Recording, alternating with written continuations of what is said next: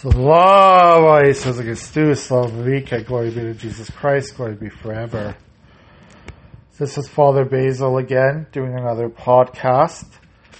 And I'm going to start uh, today. Uh, we're still, of course, this is the um, month of June. And uh, this is the month that we honor Jesus Christ and I've talked about a little bit about Jesus over the last few weeks and days. Uh, I've done some prayer services to Jesus, Akathist, um, Moleben, talked about Jesus, um, our Savior who died on the cross for our salvation, talked about why we need to have a good relationship with Jesus in this world about Christ's love and talked about confession as well. How when we go to confession, we uh, renew our relationship with Jesus, that we, um, you know, our sins are cleansed, our sins are taken away because we have admitted our that we need Jesus in our lives, that we need Jesus to heal us, and we can't be healed without Jesus. And today I'm going to start a little bit about communion, about Holy Communion, and um, how that Holy Communion that we have will help us again uh, get those graces to be Jesus towards other people in this world. As our bodies need material food to live, so our souls need spiritual food to preserve their supernatural lives. Jesus Christ, our loving Redeemer, did not find any better food for our souls than his own body and blood. At the Last Supper, just before he began his passion for our salvation, Jesus took bread blessed it and said, changing it into his precious body, receive it and eat it. This is my body. He did the same with the chalice of wine. He blessed it and turned it into his blood, saying, drink of it, all of you. This is my blood, which is to be shed for many into the remission of sins. When the Israelites were traveling through the wilderness on their way to the promised land, the Lord supplied them with the manna, a miraculously produced food. Holy Communion, which is the body and blood of our Savior, constitutes the spiritual manna for all those who travel toward our happy eternity. Jesus Christ wished to remain with us on this earth to be our companion in our struggles and our comforter in our sufferings. His divine wisdom invented a stupendous means whereby he dwells with men on earth. This wondrous means is the blessed, blessed Eucharist. Jesus remains substantially, truly and really present in this great sacrament. His heart is living and pulsating there with love for us. The blessed sacrament is the supreme gift of Jesus to men.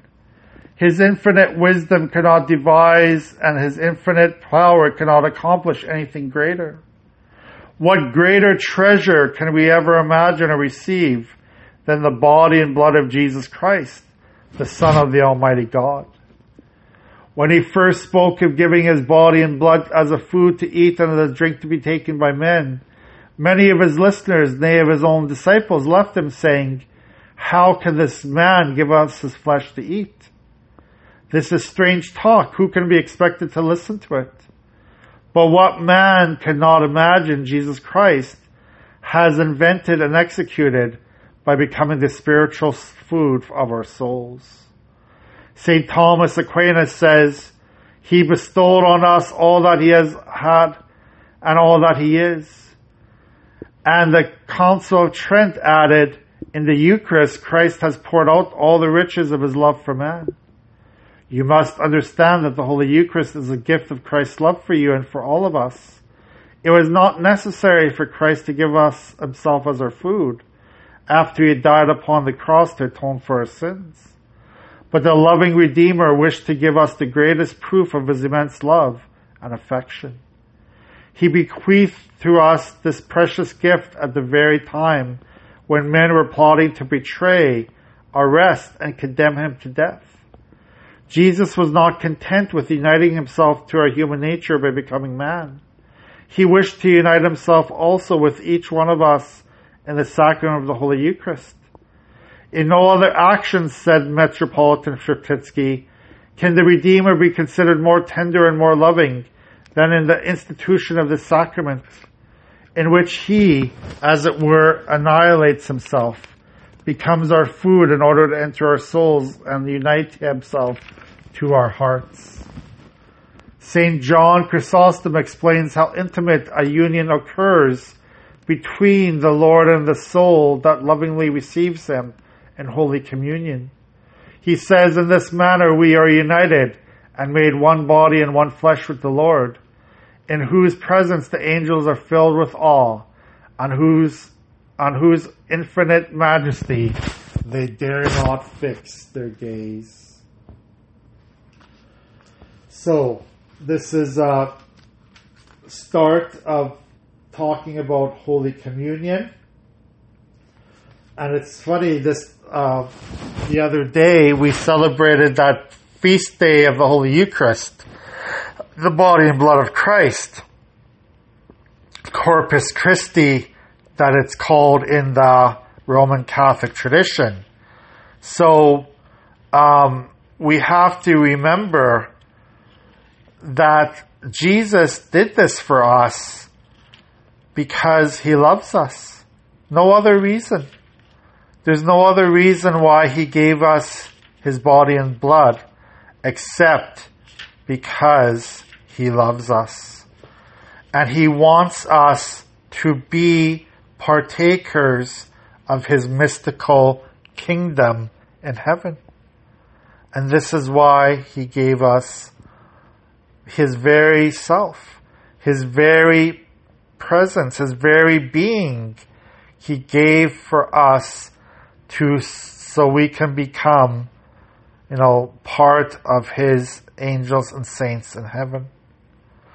And we have to take this seriously. We have to take this very, very seriously when we receive the body and blood of Christ. Are we receiving it in a clean soul?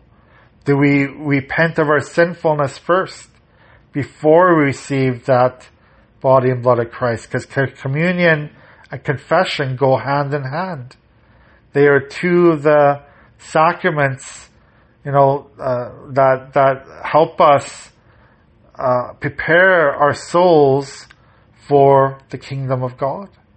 So our souls have to be pure. Our souls have to be, you know, spiritually um, well in order for that communion to have a good effect on us. Okay? So let's continue to pray for one another. Continue to pray for everyone who needs prayers today that they may understand the power of Eucharist, the power of the body and blood of Christ, how it makes us spiritually well again as long as we first confess our sins as long as we remember about repentance. God bless you. Have a good day.